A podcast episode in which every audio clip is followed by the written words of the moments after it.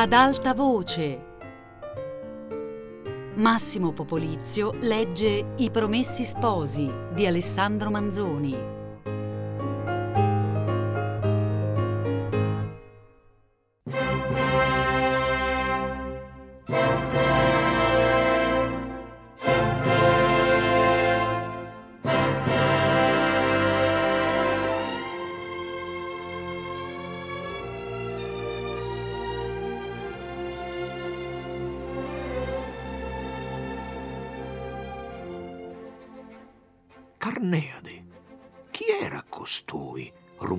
Sé Don Abbondio, seduto sul suo seggiolone in una stanza del piano superiore, con un libricciolo aperto davanti, quando Perpetua entrò a portargli l'imbasciata. Carneade. Questo nome mi par bene d'averlo letto o sentito. Doveva essere un uomo di studio, un letteratone del tempo antico, è un nome di quelli. Ma chi diavolo era costui? Tanto il pover'uomo era lontano da preveder che burrasca gli si addensasse sul capo.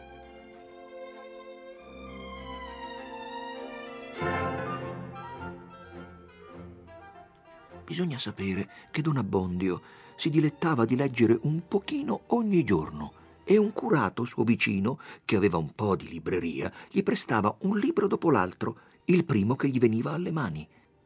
Quello su cui meditava in quel momento Don Abbondio, convalescente della febbre e dello spavento, anzi più guarito quanto alla febbre che non volesse lasciar credere, era un panegirico in onore di San Carlo, detto con molta enfasi e udito con molta ammirazione nel Duomo di Milano due anni prima.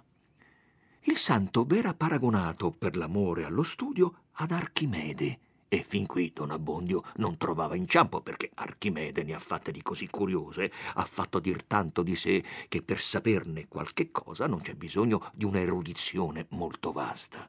Ma dopo Archimede l'oratore chiamava paragone anche Carneade e lì il lettore era rimasto arenato. In quel momento entrò Perpetua ad annunziar la visita di Tonio. A quest'ora, disse anche Don Abbondio, com'era naturale. Cosa vuole? Non hanno discrezione, ma se non lo piglia al volo. E già, se non lo piglio ora, chissà quando lo potrò pigliare. Fatelo venire. Ehi, ehi, ehi. Siete poi ben sicura che sia proprio lui? Diavolo, rispose Perpetua e scese. Aprì l'uscio e disse: Dove siete? Tonio si fece vedere e nello stesso tempo venne avanti anche Agnese e salutò Perpetua per nome. Buonasera, Agnese, disse Perpetua. Di dove si viene a quest'ora? Vengo da. e nominò un paesetto vicino. E se sapeste, continuò, mi son fermata di qui appunto in grazia vostra. Oh, perché? domandò Perpetua e voltandosi ai due fratelli. Entrate, disse, che vengo anch'io.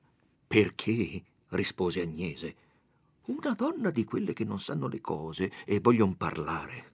Sostinava a dire che voi non vi siete maritata con Beppe Solavecchia né con Anselmo Longhigna perché non vanno voluta.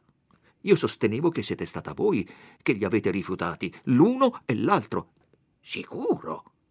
Alla bugiarda. La bugiardona. E chi è costei? Eh, non me lo domandate, che non mi piace metter male. Me lo direte, ma me l'avete a dire, la bugiarda. Basta. Ma non potete credere quanto mi sia dispiaciuto di non saper bene tutta la storia per confonder colei. Guardate se si può inventare a questo modo, esclamò di nuovo Perpetua e riprese subito.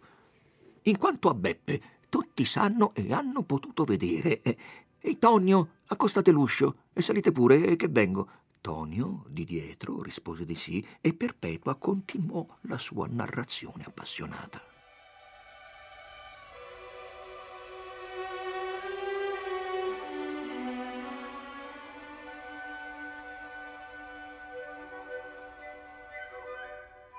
In faccia all'uscio di Don Abbondio s'apriva tra due casipole una stradetta che, finite quelle, voltava in un campo. Agnese vi si avviò come se volesse tirarsi alquanto in disparte per parlar più liberamente e Perpetua dietro. Quando ebbero voltato e furono in un luogo donde non si poteva più veder ciò che accadesse davanti alla casa di Don Abbondio, Agnese tossì forte. Era il segnale. Renzo lo sentì, fece coraggio a Lucia con una stretta di braccio e tutte e due, in punta di piedi, vennero avanti rasentando il muro. Zitti, zitti. Arrivarono all'uscio, lo spinsero adagino adagino, cheti e chinati entrarono nell'andito dove erano i due fratelli ad aspettarli. Renzo accostò di nuovo l'uscio, pian piano, e tutte e quattro su per le scale non facendo rumore neppur per uno. Giunti sul pianerottolo, i due fratelli si avvicinarono all'uscio della stanza, che era di fianco alla scala, e gli sposi si strinsero al muro. Deo gratias, disse Tonio a voce chiara. Tonio, eh? Entrate, rispose la voce di dentro. Il chiamato aprì l'uscio appena quanto bastava per poter passare lui e il fratello a un per volta la striscia di luce che uscì d'improvviso per quell'apertura e si disegnò sul pavimento oscuro del pianerottolo, fece riscoter Lucia come se fosse scoperta. Entrati i fratelli, Tonio si tirò dietro l'uscio, gli sposi rimasero immobili nelle tenebre, con le orecchie tese, tenendo il fiato. Il rumore più forte era il martellare che faceva il povero cuore di Lucia. Don Abbondio stava, come abbiamo detto, su una vecchia seggiola, ravvolto in una vecchia zimarra, con in capo una vecchia papalina che gli faceva cornice intorno alla faccia, al lume scarso di una piccola lucerna. Due folte ciocche di capelli che gli scappavano fuori dalla papalina, due folti sopraccigli, due folti baffi, un folto pizzo, tutti canuti e sparsi su quella faccia bruna e rugosa, potevano assomigliarsi a cespugli coperti di neve sporgenti da un dirupo al chiaro di luna. Ah, ah, fece il suo saluto mentre si levava gli occhiali e li riponeva nel libricciolo. Dirà il signor curato che son venuto tardi, disse Tonio inchinandosi, come pure fece, ma più goffamente, Gervaso. Sicuro che è tardi. Tardi in tutte le maniere. Lo sapete che sono ammalato. Oh, eh, mi dispiace. Avrete sentito dire sono ammalato e non so quando potrò lasciarmi vedere. Ma perché vi siete condotto dietro quel, quel, quel figliuolo? Così, per compagnia, signor curato. Basta. Vediamo.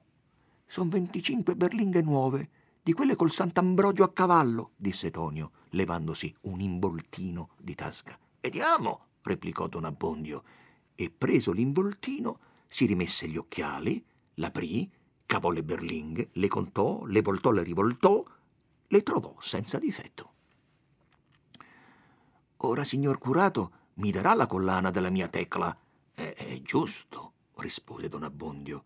Poi andò a un armadio, si levò una chiave di tasca e, guardandosi intorno come per tener lontani gli spettatori, aprì una parte di sportello, riempì l'apertura con la persona mise dentro la testa per guardare e un braccio per prendere la collana. La prese e, chiuso l'armadio, la consegnò a Tonio dicendo Va bene? Ora, disse Tonio, si contenti di mettere un po' di nero sul bianco. Anche questa, disse Don Abbondio. Alle sanno tutte. Ma com'è divenuto sospettoso il mondo? Non vi fidate di me?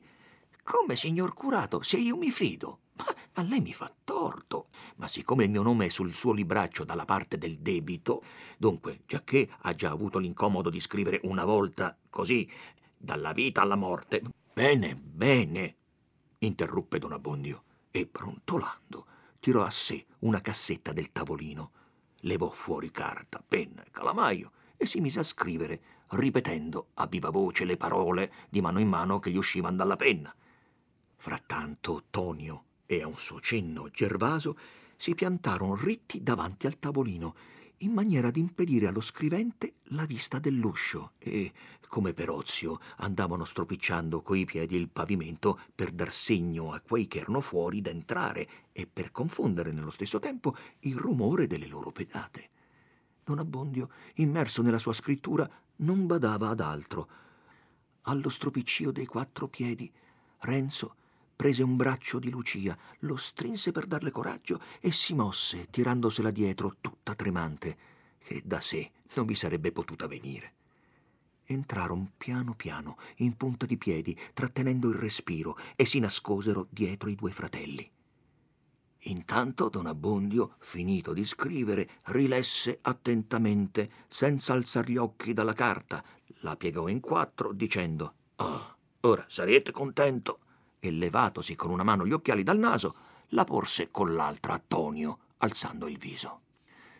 Tonio, allungando la mano per prendere la carta, si ritirò da una parte, Gervaso a un suo cenno dall'altra, e nel mezzo come al dividersi di una scena, apparvero Renzo e Lucia. Don Abbondio vide confusamente, poi vide chiaro, si spaventò, si stupì, si infuriò, pensò, prese una risoluzione, tutto questo col tempo che Renzo mise a proferire le parole Signor curato, in presenza di questi testimoni, questa è mia moglie, le sue labbra non erano ancora tornate a posto che Don Abbondio, lasciando cader la carta, aveva già afferrata e alzata con la mancina la lucerna, ghermito con la dritta il tappeto del tavolino e tiratolo a sé con furia, buttando a terra libro, carta, calamaia e polverino e balzando tra la seggiola e il tavolino, s'era avvicinato a Lucia.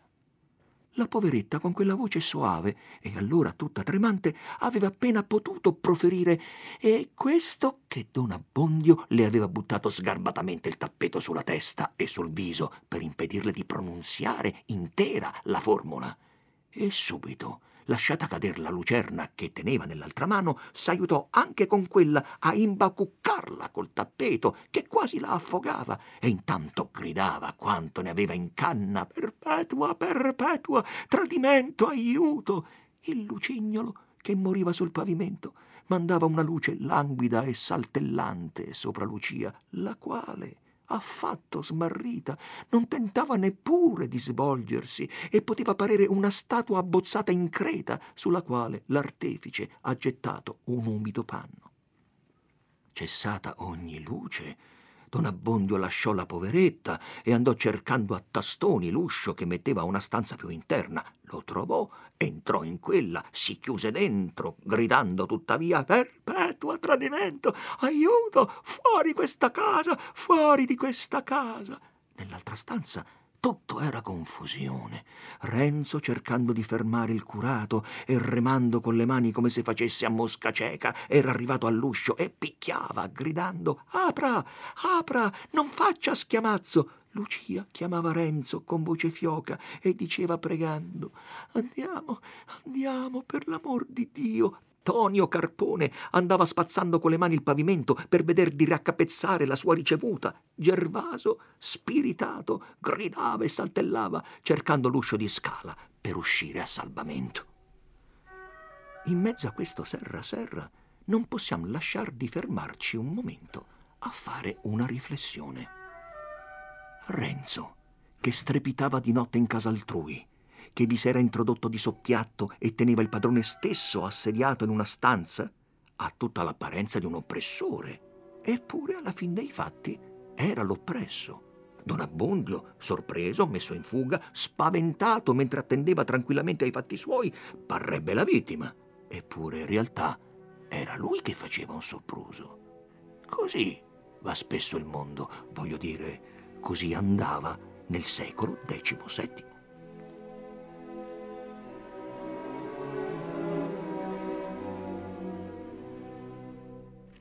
L'assediato, vedendo che il nemico non dava segno di ritirarsi, aprì una finestra che guardava sulla piazza della chiesa e si diede a gridare Aiuto, aiuto. Era il più bel chiaro di luna, l'ombra della chiesa e più in fuori l'ombra lunga ed acuta del campanile si stendeva bruna e spiccata sul piano erboso e lucente della piazza. Ogni oggetto si poteva distinguere quasi come di giorno, ma fin dove arrivava lo sguardo non appariva indizio di persona vivente. Contiguo però al muro laterale della chiesa e appunto dal lato che rispondeva verso la casa parrocchiale era un piccolo abituro, un bugigattolo, dove dormiva il sagrestano. Fu questo riscosso da quel disordinato grido, fece un salto, scese il letto in furia, aprì l'impannata di una sua finestra, mise fuori la testa, con gli occhi tra i peli, e disse Cosa c'è? Correte, Ambrogio! Aiuto! Gente in casa! gridò verso di lui don Abbondio. Vengo subito! rispose quello. Tirò indietro la testa, rinchiuse la sua impannata e, quantunque mezzo tra il sonno e più che mezzo sbigottito, trovò su due piedi un espediente per dar più aiuto di quello che gli si chiedeva, senza mettersi lui nel tafferuglio, quale si fosse. Dà di piglio alle brache che teneva sul letto, se le caccia sotto il braccio come un cappello di gala e giù balzelloni per una scaletta di legno. Corre al campanile, afferra la corda della più grossa delle due campanette che c'erano e suona a martello. Ton, ton, ton, ton. I contadini balzano a sedere sul letto. I giovinetti sdraiati sul fienile tendono l'orecchio, si rizzano. Cos'è? Cos'è? Campana a martello? Fuoco? Ladri? Banditi? Molte donne consigliano, pregano i mariti di non muoversi, di lasciar correre gli altri. Alcuni s'alzano e vanno alla finestra. I poltroni, come se si arrendessero alle preghiere, ritornano sotto. I più curiosi e più bravi scendono a prendere le forche e gli schioppi per correre al rumore. Altri stanno a vedere. Ma prima che quelli fossero all'ordine, prima anzi che fossero ben desti, il rumore era giunto agli orecchi d'altre persone che vegliavano non lontane, ritte e vestite. I bravi in un luogo, Agnese Perpetua in un altro. Diremo prima brevemente ciò che facesser coloro dal momento in cui li abbiamo lasciati, parte nel casolare e parte all'osteria. Questi tre, quando videro tutti gli usci chiusi e la strada deserta, uscirono in fretta come se si fossero avvisti d'aver fatto tardi e dicendo di voler andare subito a casa.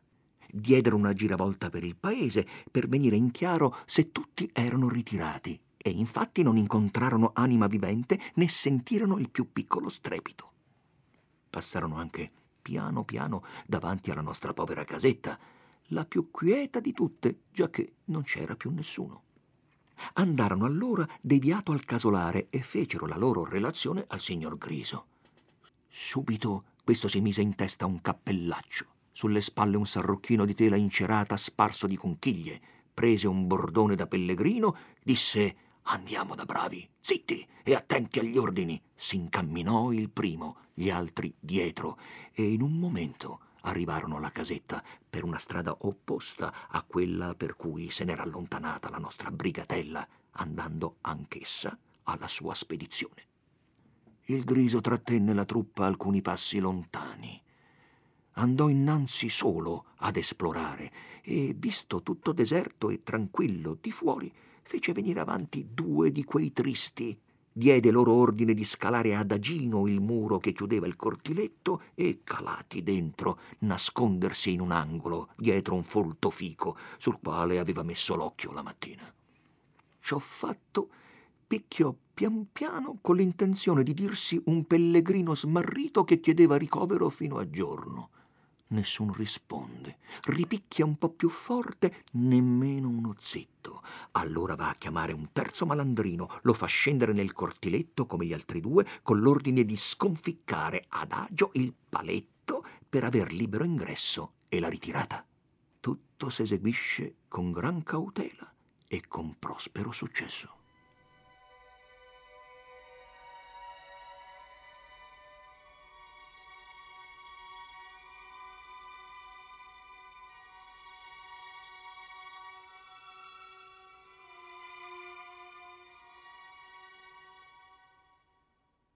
Si metton tutti con men cautela a guardare, a tastare per ogni canto, buttan sotto sopra la casa. Mentre costoro sono in tali faccende, i due che fan la guardia all'uscio di strada sentono un calpestio di passini frettolosi che s'avvicinano in fretta. Si immaginano che chiunque sia passerà diritto. Stan quieti e a buon conto si mettono allerta. E infatti il calpestio si ferma appunto all'uscio. Era Menico che veniva di corsa, mandato dal padre Cristoforo ad avvisar le due donne che, per l'amor del cielo, scappassero subito di casa e si rifugiassero al convento perché... il perché lo sapete. Prende la maniglia del paletto per picchiare e se lo sente tentennare in mano. schiodato e sconficcato. Che è questo? pensa, e spinge l'uscio con paura. Quello s'apre. Menico mette il piede dentro in gran sospetto e si sente a un punto acchiappar per le braccia e due voci sommesse a destra e a sinistra che dicono in tono minaccioso Zitto o sei morto. Lui invece caccia un urlo. Uno di quei malandrini gli mette una mano in bocca, l'altro tira fuori un coltellaccio per fargli paura. Il garzoncello trema come una foglia e non tenta neppur di gridare, ma tutto a un tratto, invece di lui e con ben altro tono, si fa sentire quel primo tocco di campana così fatto e dietro una tempesta di rintocchi in fila. Chi è in difetto è in sospetto, dice il proverbio milanese. All'uno e all'altro furfante parve di sentire in quei tocchi il suo nome, cognome e soprannome. Lasciano andare le braccia di Menico ritirano le loro in furia, spalancano la mano e la bocca, si guardano in viso e corrono alla casa dove era il grosso della compagnia. Menico, via, a gambe per la strada, alla volta del campanile, dove a buon conto qualcheduno ci doveva essere. Agli altri furfanti che frugavano la casa, dall'alto in basso, il terribile tocco fece la stessa impressione. Si confondono, si scompigliano, si urtano a vicenda, ognuno cerca la strada più corta per arrivare all'uscio. Eppure era tutta gente provata e avvezza a mostrare il viso, ma non poterono star saldi contro un pericolo indeterminato e che non s'era fatto vedere un po' da lontano prima di venir loro addosso. Ci volle tutta la superiorità del griso a tenerli insieme, tanto che fosse ritirata e non fuga come il cane che scorta una mandara di porci. Corre or qua, or là, a quei che sbandano, e ne addenta uno per un orecchio, e lo tira in schiera, ne spinge un altro col muso, abbaia un altro che esce di fila. In quel momento, così, il pellegrino acciuffa un di coloro che già toccava la soglia e lo strappa indietro caccia indietro col bordone uno e un altro che s'avviava da quella parte, grida agli altri che corrono qua e là senza saper dove, tanto che li raccolzò tutti nel mezzo del cortiletto. Presto, presto, pistola in mano, coltelli in pronto, tutti insieme, e poi andremo, così si va. Chi volete che ci tocchi se siamo ben tutti insieme? Sciocconi. Ma se ci lasciamo acchiappare a uno a uno, anche i villani ce ne daranno. Vergogna dietro a me, uniti. Dopo questa breve arringa si mise alla fronte e uscì il primo. La casa, come abbiamo detto, era in fondo al villaggio. Il griso prese la strada che metteva fuori e tutti gli andarono dietro in buon ordine. Lasciamoli andare e torniamo un passo indietro a prendere Agnese e Perpetua che abbiamo lasciate in una certa stradetta.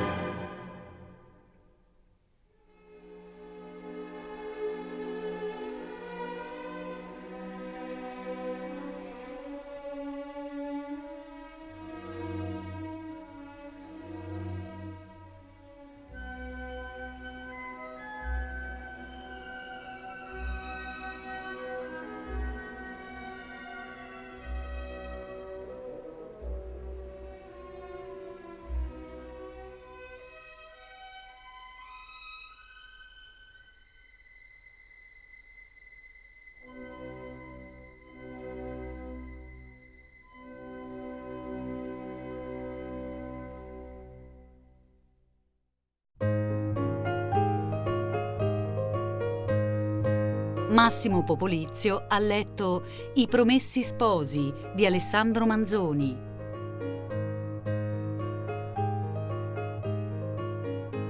A cura di Anna Antonelli, Lorenzo Pavolini e Chiara Valerio. Per scaricare e riascoltare il programma radio3.rai.it.